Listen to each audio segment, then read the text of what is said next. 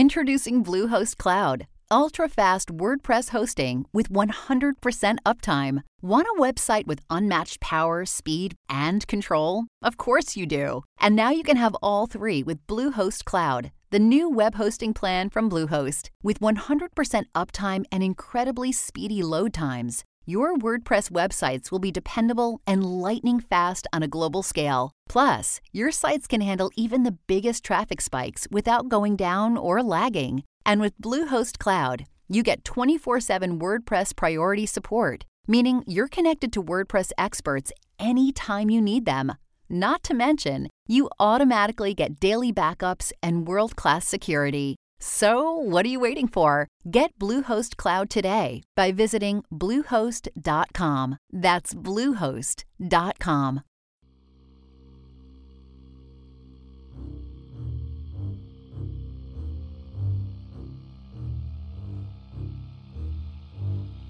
Welcome to the History of Witchcraft. Episode eighteen, Halloween. From pagan to Christian to party.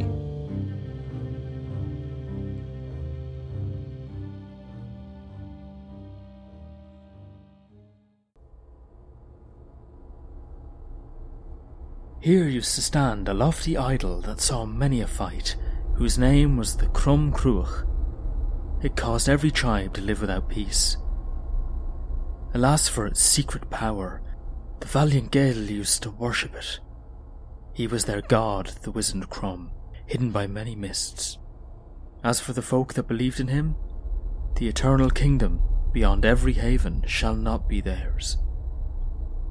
For him, ingloriously, they slew their hapless firstborn, with much wailing and peril.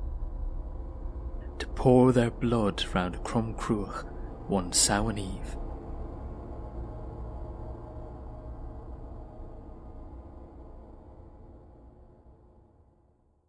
Welcome to the History of Witchcraft podcast. In today's episode, we'll be taking a look at the fascinating development of the Halloween festival, celebrated in various forms throughout the Western world. Halloween is the one event of the year that makes it socially acceptable for a grown man, such as myself, to wander around in fancy dress without getting stopped by police.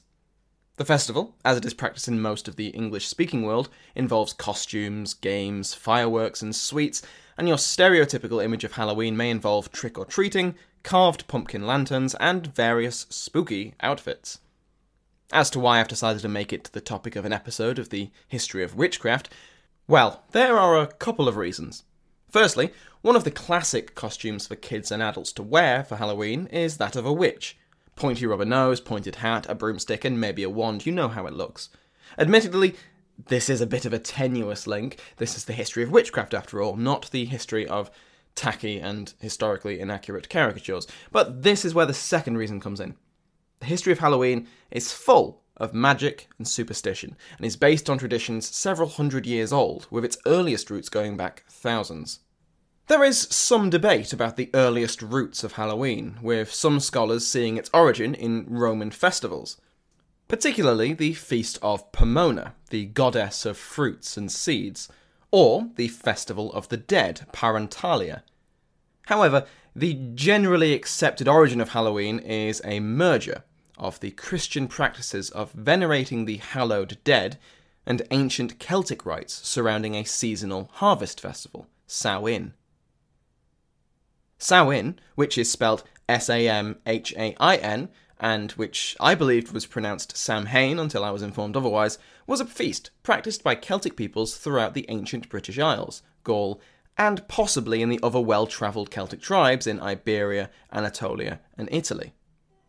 Generally speaking, Samhain was an annual festival, usually held around the end of October and the beginning of November, when the Celts came together to celebrate the end of summer and prepare for the darkness of winter. This gathering involved drinking, dancing, feasting, and appears to have been a normal part of the Celtic calendar. It also has, like most things connected to Druids, been said to have involved ritualistic human sacrifice to appease the gods, although, like most things connected to Druids, this is possibly a fabrication proposed by their political enemies, the Romans, or their later theological opponents, the Christian Church. In dealing with an ancient, folklore-based festival conducted by an ancient, pre-literate people, it's tricky to establish what actually occurred at a Samhain festival. It's maybe easiest to begin with the things that are the most likely to be correct, and then to discuss the things that Samhain probably did not involve. Of course, bear in mind that these practices would vary from place to place, year to year, as these t- things tended to do without a strict orthodoxy being enforced. If Samhain was celebrated by Celts in Iberia, for example, it might not have borne any resemblance to the festival held in Ireland. Additionally, Druidic society existed for centuries, and naturally practices would evolve or die out prior to being recorded by our sources. With these caveats in mind, let's look at what historians generally believe Samhain to have involved. The first criticism often levelled at Samhain, which we've already alluded to, is that it involved human sacrifice. The evidence for this view can be found in the remains discovered throughout the British Isles of bodies that appear to have been killed in unusual ways. Piles of heads have been found at the sites of temples.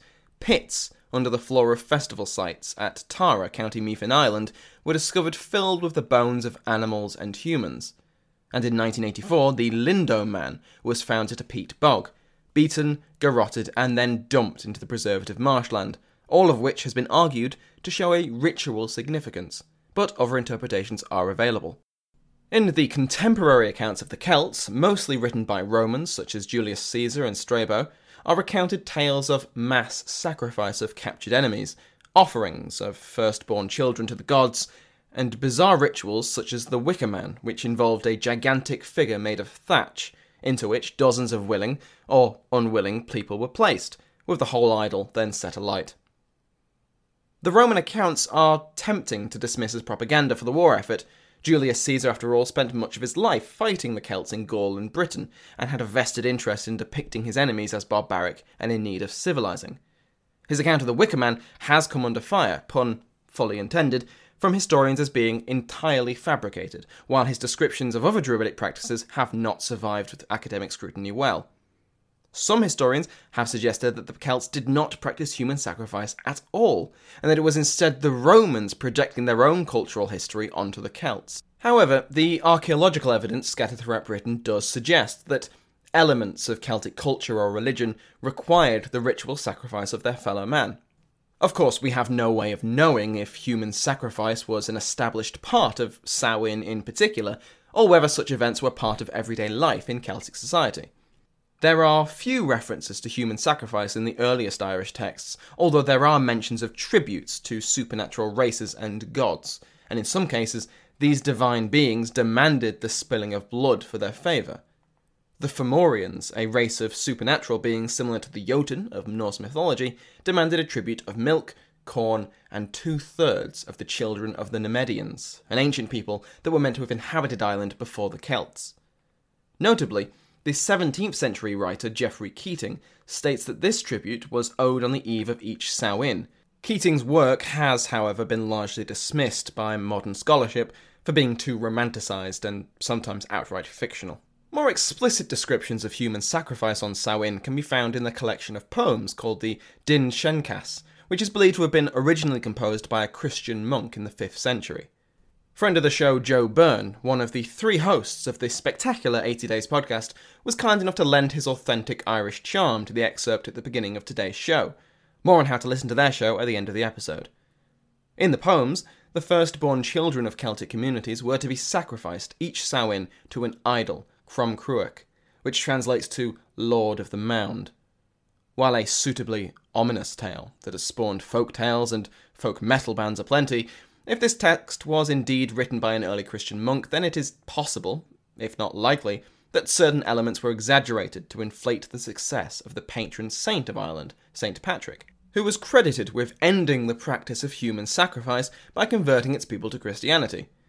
By depicting a land where thousands of infants were sacrificed annually for the favour of pagan gods, Saint Patrick's conversion of Ireland becomes a much greater achievement.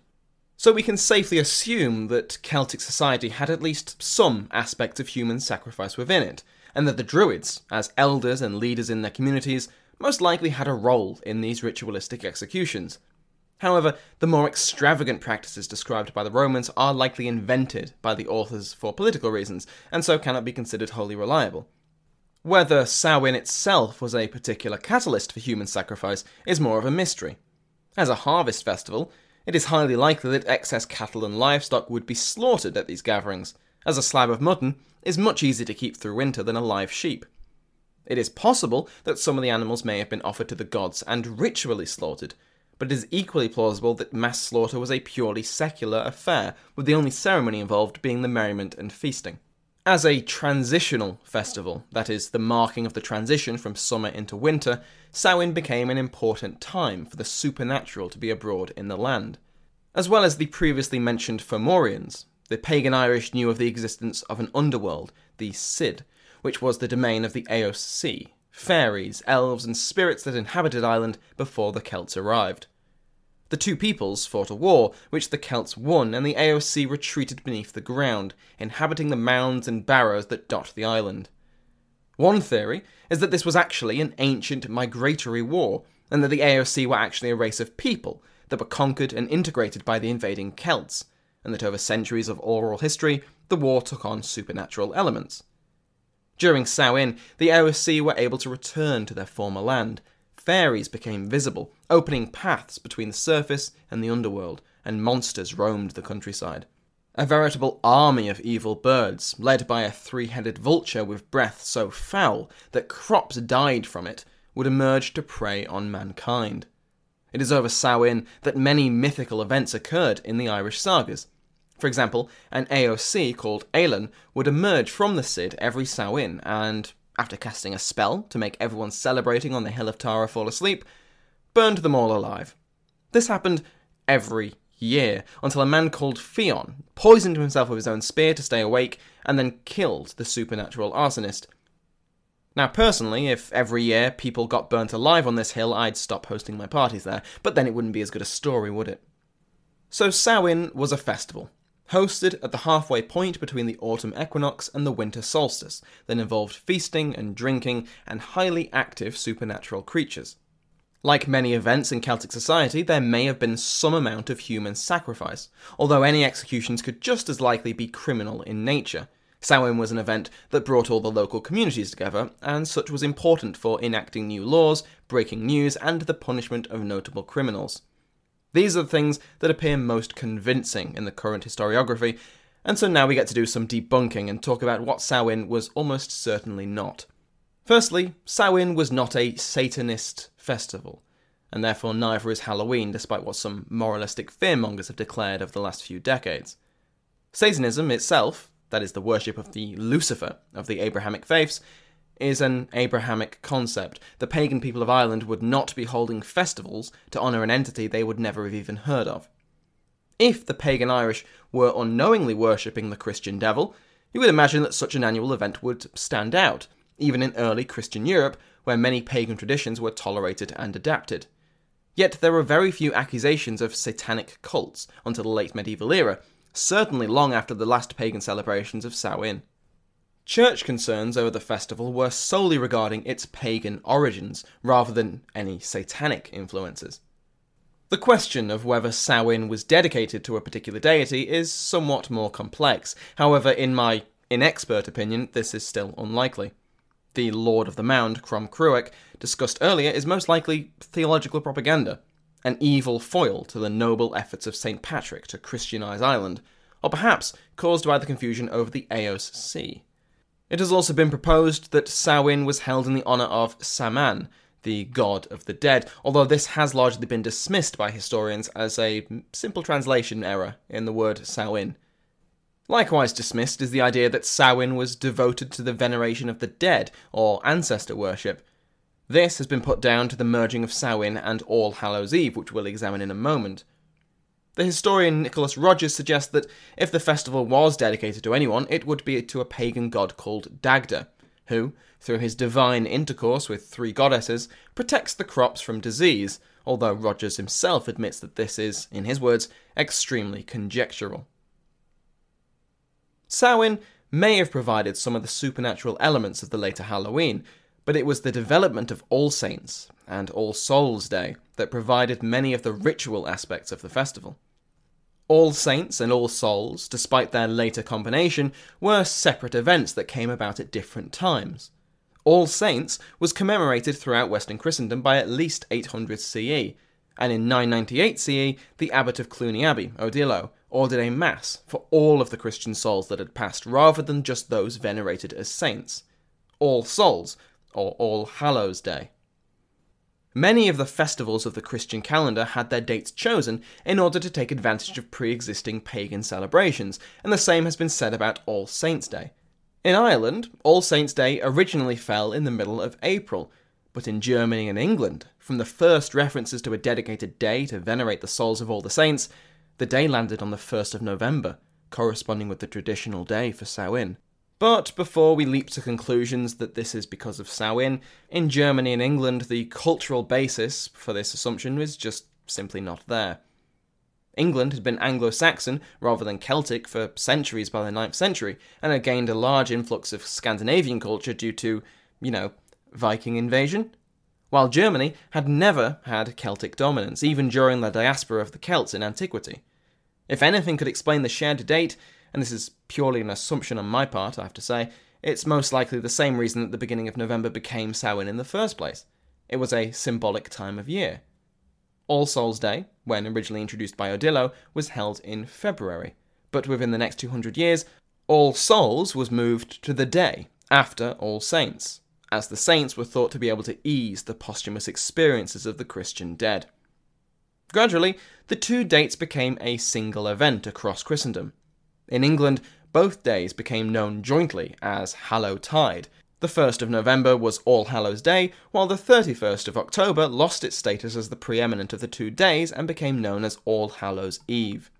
It was an evolution of this name, All Hallows' Eve, that became Hallow Eve, that became Halloween, which is why you may sometimes see Halloween with an apostrophe before the een, a surviving remnant of the two combined words. Isn't language fun? All Hallows' Day was just one of six days of masses and prayers, all efforts by the living to assist the dead in the afterlife. Such masses were on the assumption that a soul's time in purgatory could be shortened by the actions of the living. Such prayers were often thought to prevent hauntings by ghosts as well, as these spirits might return to harass their surviving family until amends were made for wrongs committed during their lives, or just to remind them of their family bonds, which is lovely in its own morbid way. The ceremonies surrounding Hallowmas, another term for All Souls' Day, would seek forgiveness for any wrongs, as well as reminding lost loved ones that they were remembered. During the dark hours of All Hallows' Eve, church bells would be rung, sometimes all night, to scare away demonic forces, which may be a holdover from the myths surrounding Samhain. Like today, Hallowtide celebrations had regional differences. In England, churches were known to order excess candles for their local night processions. In Brittany, these processions would involve people scattering milk and holy water over the graves of their family. In Naples, charnel houses, buildings full of the bones of the dead, were opened to the public to be filled with flowers and the corpses dressed in fine clothes. Elsewhere in Italy, food was left out in people's homes, as the spirits of the departed were thought to return on All Souls' Day. Similarly to Samhain, Hallowtide was often the point of the year at which livestock was slaughtered, and this was a time of great merriment, full of feasting and games. According to Rogers, when a village butchered their animals, there were plenty of bladders to go around, which could be filled with air, tied off, and then kicked around, beginning the England football season. Another aspect of the playful nature of Hallowtide was impersonation.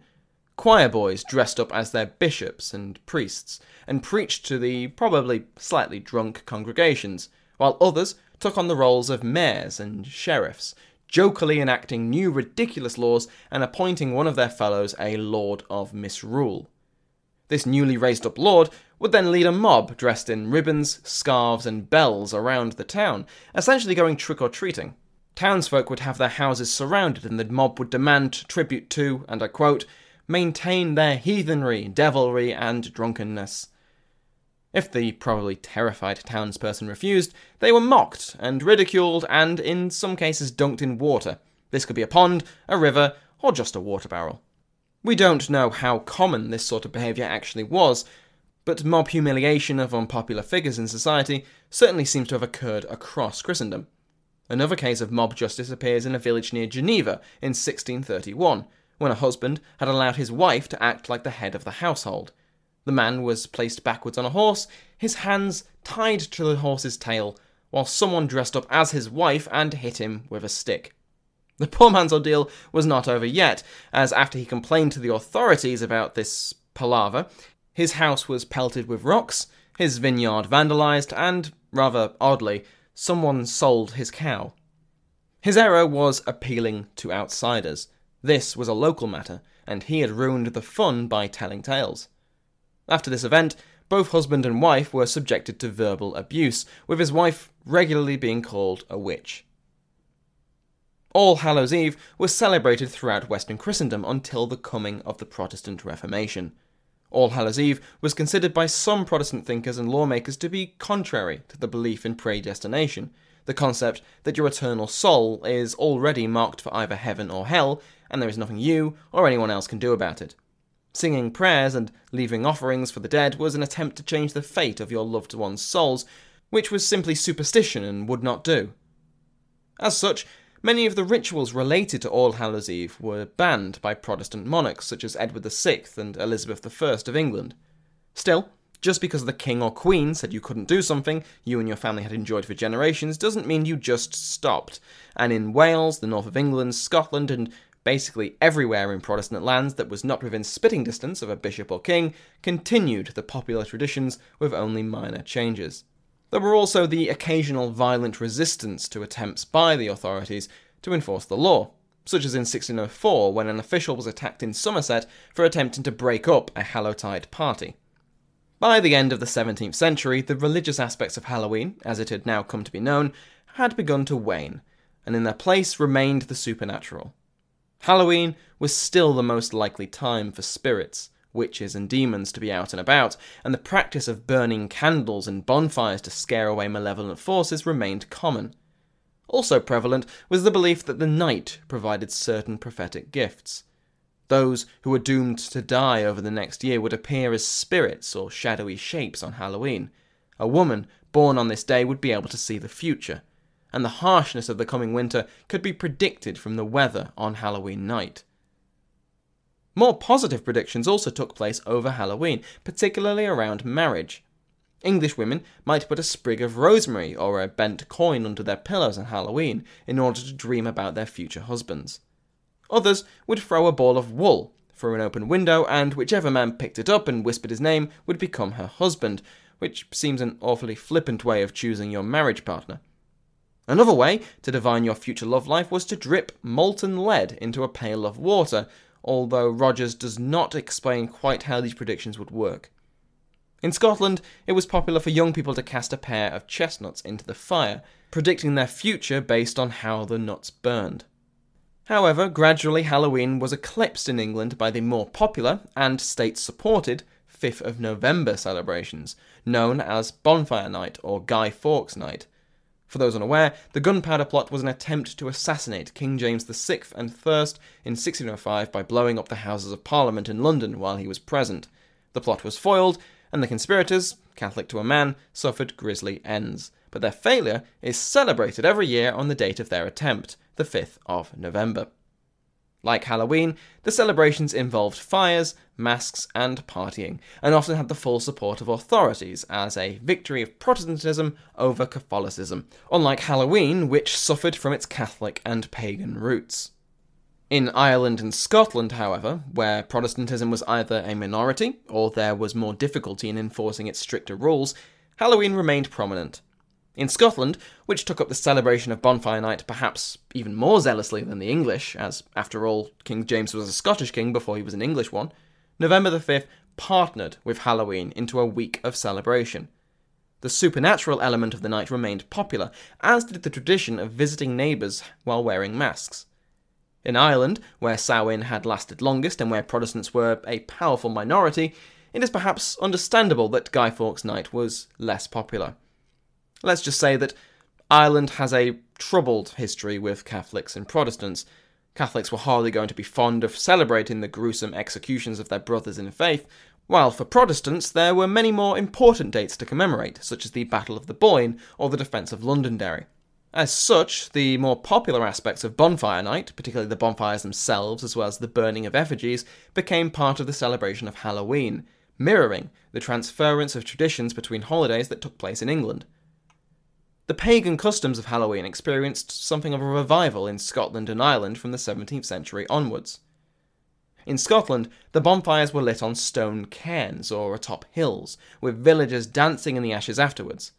Torchlit processions took place through fields of crops, not to support the souls of lost loved ones, such as at the old Hallowtide events, but rather to ward off malignant spirits and witches who sought to blight them. In Ireland in particular, Halloween had begun to take on aspects of the Celtic Samhain. Fire rituals described in the ancient Irish sagas became more prevalent, with cattle being branded in the old way to purify them. A difference was seen between All Souls, which was much more to the style of Hallowtide, based on the reverence of the dearly departed, and Halloween, which was a time of omens and magic. The difference between the events was never clear-cut, even for the church, as priests often warned their congregations on Halloween to be careful on the way home, as wandering spirits, both the magical and the souls of the dead, were roaming the countryside. Halloween in Britain and Ireland was never uniformly practiced, especially once the tumult of the Reformation took place, with authorities cracking down on traditions or relaxing their restrictions depending on their location and the strength of those traditions. In England, with its urban centres throughout the South and the Midlands, the church and secular authorities found enforcing the restrictions easier than their colleagues in the North, Scotland and Ireland, who often found that discretion was the better part of valour. There, a strange merger of Catholic beliefs and borderline pagan traditions led to a vibrant festival, and likewise even the comparative success of the authorities in urban areas simply led to an evolution of the festival. It moved to dates, and changed just enough for the authorities to accept. One of these variants on Samhain that still survives, in a mongrel form even today, can be found on the lovely island of the Isle of Man. It is a place with a rich culture and history, and I don't just say that because I was born there. The island, situated in the centre of the British Isles, has the longest continuously held parliament in the world, set up by the Vikings, was the first country to grant women the vote in eighteen eighty-one, beating New Zealand by twelve years, and hosts the most exciting and lethal road race in the world, the T T races. By the way, the Department of Tourism can get in touch if they want to be an official sponsor. Instead of Halloween, many inhabitants of the island celebrate Hop-tu-Naa, although this has more similarities with Halloween than most of the Manx would care to admit. I remember being told by several adults not to celebrate Halloween, as it was a barbaric American custom, and instead to enjoy Hop-tu-Naa. After researching this episode, the irony of this prejudice is not lost on me, and thankfully this attitude has largely disappeared. Hop-tu-Naa involves carved turnip lanterns, as well as traditional foods like dumb cake, called such not because the maker is stupid, but because they're not supposed to speak while it bakes. Children still travel the neighbourhoods trick-or-treating, and largely the customs of both Hop-tu-Naa and Halloween are celebrated in equal amounts. It was the large-scale immigration of Irish, as well as consistent migration of Scots, to the east coast of Canada and the U S throughout the nineteenth century that brought Halloween to the New World. Particularly zealous Protestants, such as the Puritans that dominated New England, were unable to condone a tradition that smacked so strongly of papist themes, and the belief in the superstitious elements of All Souls' Day was strongly frowned upon. It was only with the arrival of the Celts and numbers that Halloween appears in the records as having been celebrated. Such a mix of Irish and Scots, of Catholics and Protestants in the immigrant communities of Boston, Montreal, New York, and Toronto might lead you to expect some tension between the groups, and you'd be correct. The inflammatory nature of both the Boyne commemorations in June and Saint Patrick's Day in March both coincided with multiple brawls and riots. However, Halloween had no divisions.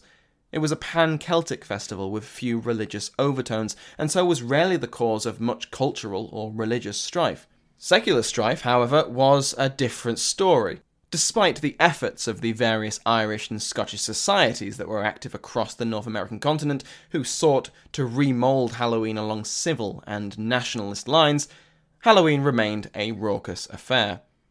The old traditions of nut-burning and divination remained, however they became largely a method of entertainment, without a widespread belief in their accuracy. The traditions of wearing masks and committing vandalism remained strong. From at least the eighteen sixties, mobs of men and women, cross-dressing, costumed or wearing masks, were reported as an annual sight at Halloween in Philadelphia, which, the newspaper added, would have horrified the Quaker founders of the city. While it was most popular in the cities with large Celtic populations, towards the end of the nineteenth century, Halloween had gained its place as an American event. One newspaper in eighteen seventy-eight quipped that, despite the countryside being far too forested for the spirits and fairies, and I quote, "American ingenuity has devised an acceptable substitute. So, if anyone failed to see dancing fairies and witches innumerable last evening, it is because he did not make a tour of the parlours of his acquaintances." End quote. The market for costumes and masks was pandered to as early as eighteen seventy-four in Ontario, for example, and by eighteen ninety, many stores stocked up on the varieties of nuts, cakes, fruit and chocolate in preparation for the demand. It was around this time that the turnip, the traditional vegetable for hollowing out and making into a lantern, was usurped by the now inviolate pumpkin. This new type of jack-o'-lantern was used exactly like the old, carried by those visiting their neighbours to receive tribute. However, the tribute had now changed. Now, the usual fare were the cakes, fruits and nuts that became the staple of the festival. In return for the treats, the householder would get a performance of singing or dancing from the groups. The tradition of pranks and general tomfoolery was a central aspect of the Halloween night in North America, ranging from the classic stealing vegetables to the more dangerous pranks, such as greasing the lines of freight trains and tramcars. Particularly ambitious lads would find ways of putting a farmer's carts and tools on the roof of their barns, and in cities, delivery vehicles were just stolen from where the owner had left them. These tricks were somewhat tolerated by the authorities as part of the Halloween tradition, at least until the turn of the century. There were cases where police forces intervened, with the Halifax police giving one band of revellers, quote, "a bad scare," end quote, but declining to arrest anyone. Bonfires within city limits were often put out for safety reasons, and pranksters that interfered with rail lines or cart tracks would be rebuked for the same reason, although this, again, rarely led to arrests. In eighteen seventy-two, a Kingston newspaper reported on the antics of Halloween revellers who had traipsed through the town knocking down fences and ripping the awnings from shops, declaring that this was merely serious play and that lads would be lads. However, don't think that Halloween in the nineteenth century was similar to a purge night. It was not completely lawless, and some people were punished for actions they committed during the festivities, and towards the close of the century, the cases of these instances rose. In eighteen sixty-eight, a Kingston man was hauled into court to explain his actions on Halloween. He had clubbed a boy over the head after the boy and his friends had pelted his house with mud, knocked on his door repeatedly, and threw dead cats into his garden. The magistrate considered this an excessive response, and the man was fined two dollars for his clearly unprovoked violence. However, the boys did not get off scot-free. Oh no, no, no. The magistrate gave them a telling off. A very, very harsh telling off indeed that was almost certainly not taken the least bit seriously. Two years later, three boys were fined three dollars for each throwing stones at the window of a Mary Shippey, as well as at Mary Shippey herself. When one shopkeeper had enough and demanded that the police arrest a boy on Halloween, a mob of over three hundred people surrounded the police station demanding his release. Public and legal opinion was changing, and increasingly vandalism committed over the previously sacrosanct Halloween night is found discussed in the courts. In Ontario, a householder was compensated by the boys that had moved his outhouse into the nearby woods, and in Hamilton, a group of boys and girls were brought to court after riding a bobsleigh down the roof of someone's house. One of the boys complained, saying he did not think it was fair to be punished as he thought, quote, "he would not be punished, as it was Halloween." After a particularly damaging Halloween in nineteen oh two, the merchants of Kingston brought enough pressure on the authorities for special constables to be sworn in for the duration of each Halloween. Attitudes across the board were equally mixed, with many newspapers chastising those that wanted to dampen the spirits of Halloween revellers, telling them, "You were a youngster once upon a time yourself." However, others were not so accepting of the traditions, and one paper advocated that trick-or-treaters be shot, good and proper, if they entered your property. The article actually suggests using either a musket, or if you can't find one, a cannon, which seems a tad excessive but also hilarious. As with many things, the university students just had to get involved. In both Canada and the U S, university students had their own yearly traditions for the holiday. Most followed similar lines as the ones we've already looked at: vandalism, drinking, masks, but the students had the added advantage of being well connected. In those days, most people attending universities were wealthy and protected, and so the students acted as if they owned the place. And some of them actually did, repeatedly informing the police officers that were sent to curb their antics. And what antics they were, shielded from most repercussions as the students were. In nineteen oh seven, at Northwestern University, Illinois, thirty-one students were arrested after hosing down the divinity students while they slept, probably for not joining in the fun. In Chicago, students climbed a smokestack over one hundred thirty feet tall to plant their respective class flags, and at Ann Arbor, medical students stole bodies from the morgue for tricks and decoration, including a headless woman. While obviously not respectful and likely not what the body donor had in mind, it certainly would have made that Halloween party realistic. In eighteen eighties in Toronto, students began to fill the boxes of local theatres on Halloween, catcalling and hissing like they were at a pantomime. For the performers, this was obviously highly distracting, but the rest of the audience appeared to have enjoyed it, accepting it as a tradition. The tradition escalated year on year, with banners being suspended under the gallery, or a skeleton being draped over the side. Once, a live chicken was thrown into the stalls. Mockeries were made of existing theatre traditions.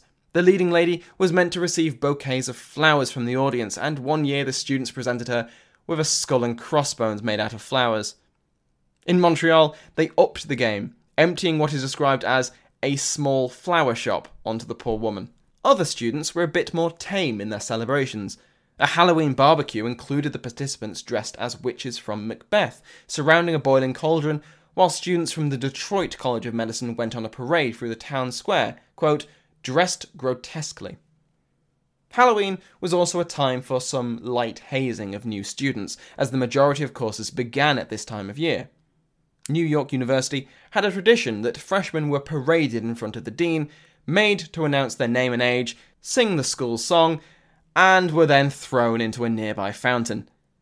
In Toronto, when not invading theatres, the more romantic-minded students would serenade the female students at the elite girls' schools of the city. While at first glance the actions of these university students appear to be roughly in line with those of the city workers, there was little sympathy between the two groups.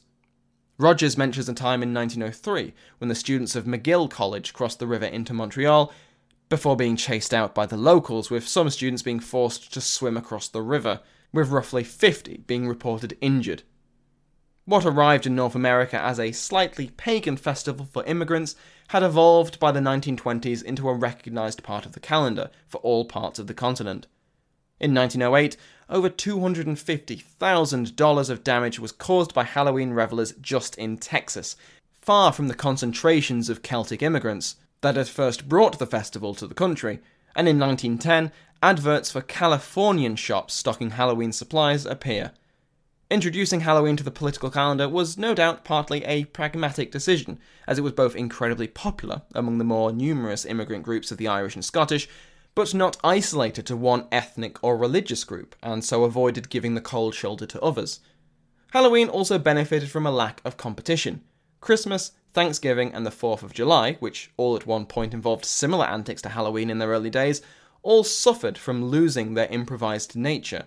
Celebrations gained some decorum and became more refined, and became much more boring because of it.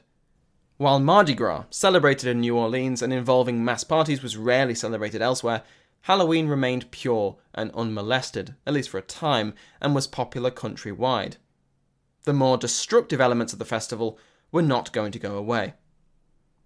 Dressing up and visiting neighbours for sweets was still a central aspect of the celebration, but this was mainly for younger children. The older boys, and it was mostly boys, would continue the tradition of vandalism and theft. Throughout the interwar years, Canada and the U S both enjoyed the annual destruction of fences and the toppling of outhouses. Rogers refers to one Canadian historian who admitted to pushing over at least fourteen outhouses in one Halloween night in the thirties.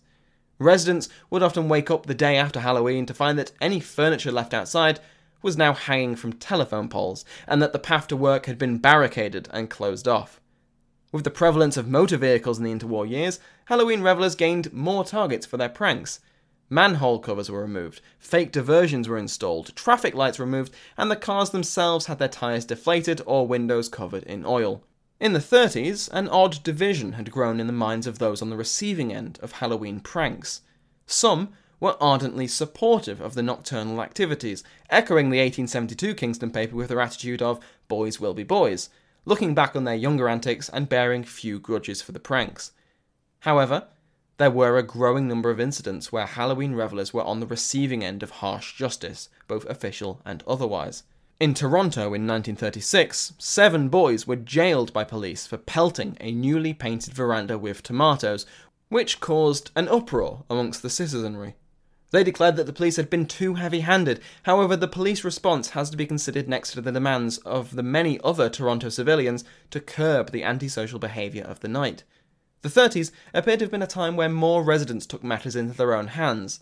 In nineteen thirty-three, multiple farmers in Ontario and Welland repeatedly shot into the crowds of revellers that were pelting their houses with stones, wounding roughly eight people altogether. Four years later, in nineteen thirty-seven, one man shot and killed a boy that he had repeatedly told to leave his property alone. The papers lapped these stories up, and towards the end of the decade, Halloween had progressed along the path to civility, kind of. Halloween was also often a time for race riots. In nineteen thirty-one in Nashville, North Carolina, in Harlem, New York City, nineteen thirty-four, and the Asian communities of Chinese and Japanese in Vancouver were repeatedly the victims of white revellers mobbing their neighbourhoods and looting from their stores throughout the thirties. Despite both Canada and the U S being involved in the Second World War, Halloween revelling was not dampened by the conflict. Indeed, in the major cities of the East Coast, Halloween repeatedly led to riots and mass arson, with both police and rioters being injured in large numbers. Something we can see after examining the history of the festival is the blatant attempts after more destructive Halloween nights to rewrite the history of the event. Many papers declared that Halloween had always been a children's holiday, and that teenagers and adults were trying to usurp that in order to excuse their drunken vandalism, which is clearly not true. If anything, the role of children trick-or-treating was the interloper into a formerly adult event. After denigrating the role of adults in Halloween events, efforts were then made to steer the energies of children into less destructive activities, such as painting windows instead of smashing them. Trick-or-treating became the activity that authorities could accept, and by the nineteen fifties, the consumerist nature of Halloween that we know today was established. Children would visit their neighbours, say, trick-or-treat, and have no expectation of either being refused a treat or really knowing what a trick would involve. The economic boom of the post-war years led to families being able to afford more extravagant get-ups than merely blackening their child's faces with ashes, as had previously been the norm. UNICEF was the benefactor of collection drives that children also took part in during Halloween, adding yet more respectability to the festival. Such respectability was dashed after reports swarmed the media in the nineteen sixties and seventies of apples filled with razors and needles, and cyanide and heroin-dosed sweets. Truth be told, there were deaths and injuries related to dangerous treats, but they were minuscule in number, and the most famous were committed not by strangers, but close family, who used Halloween as an excuse to harm their child. Still, the fun had been tarnished by the worry that maybe, just maybe, that apple might kill your child. Rogers argues that the panic over Halloween sadists was more cultural than caused purely by the media. The fifties were held up as the genial, pleasant, community-orientated time where Halloween was pure and innocent fun. It was also a time of economic growth, social stability, and relative international peace, as far as U S suburbia was concerned. In contrast, the sixties and seventies involved the battle for civil rights, the Vietnam War, counterculture of hippies, feminism, and gay rights, and a perceived increase in crime. Strangers could simply not be trusted anymore, the thinking went. The good old days were gone. Halloween certainly has its critics, even today. Its pagan roots are held up by some as evidence of its dangers, and each year reports abound, begging someone to please think of the children, after the latest myth appears of anthrax in a boy's lollipop or something like that. Still, Halloween has its supporters who see the festival for what it is. A time for children and adults to dress up, have fun, and enjoy themselves, which has been something relatively consistent for centuries, albeit with different views on what to dress as and how to have fun. So there you have it. Now, you can impress or irritate your friends this upcoming Samhain with your newfound knowledge. Explain to them, perhaps over some punch with some jelly eyes floating in it, the historical reasons that you are all there, dressed in spandex or felt or makeup. Teach them all about the theological and political origins of the festival that has you melting in the incredibly thick and heavy costume that looks so good in the shop but really is not practical for a night of fun. I'm speaking from experience there. I promise that people will be hanging on to your every word, and that is a History of Witchcraft guarantee. While you have their enraptured attention, feel free to let them know where you learnt all of this. Thanks again to Joe from the eighty Days and Exploration podcast. Joe, Mark and Luke produce an incredible touring podcast from their internet-powered balloon, where they cover all sorts of countries and regions you may never have even heard of. The second season of their show has only recently finished, where they talk about the history, culture and people of Liechtenstein, a tiny principality nestled in the Alps, Easter Island, famous for its heads, and the Biro Bidzan, the Jewish Autonomous Oblast, an attempt to create a Jewish homeland in the nineteen thirties Stalinist Soviet Union, and many more. Go check them out, I can highly recommend them. eighty Days can be found on all good podcatchers, and they also have a Facebook page, Twitter and a website, eighty days podcast dot com.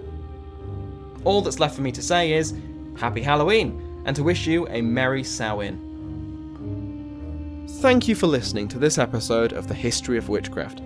If you've enjoyed the episode, please consider leaving me a positive review on iTunes, Stitcher, or whichever podcast app you use. You can visit the website at the history of witchcraft dot co dot u k, where you will find my contact details if you have any questions.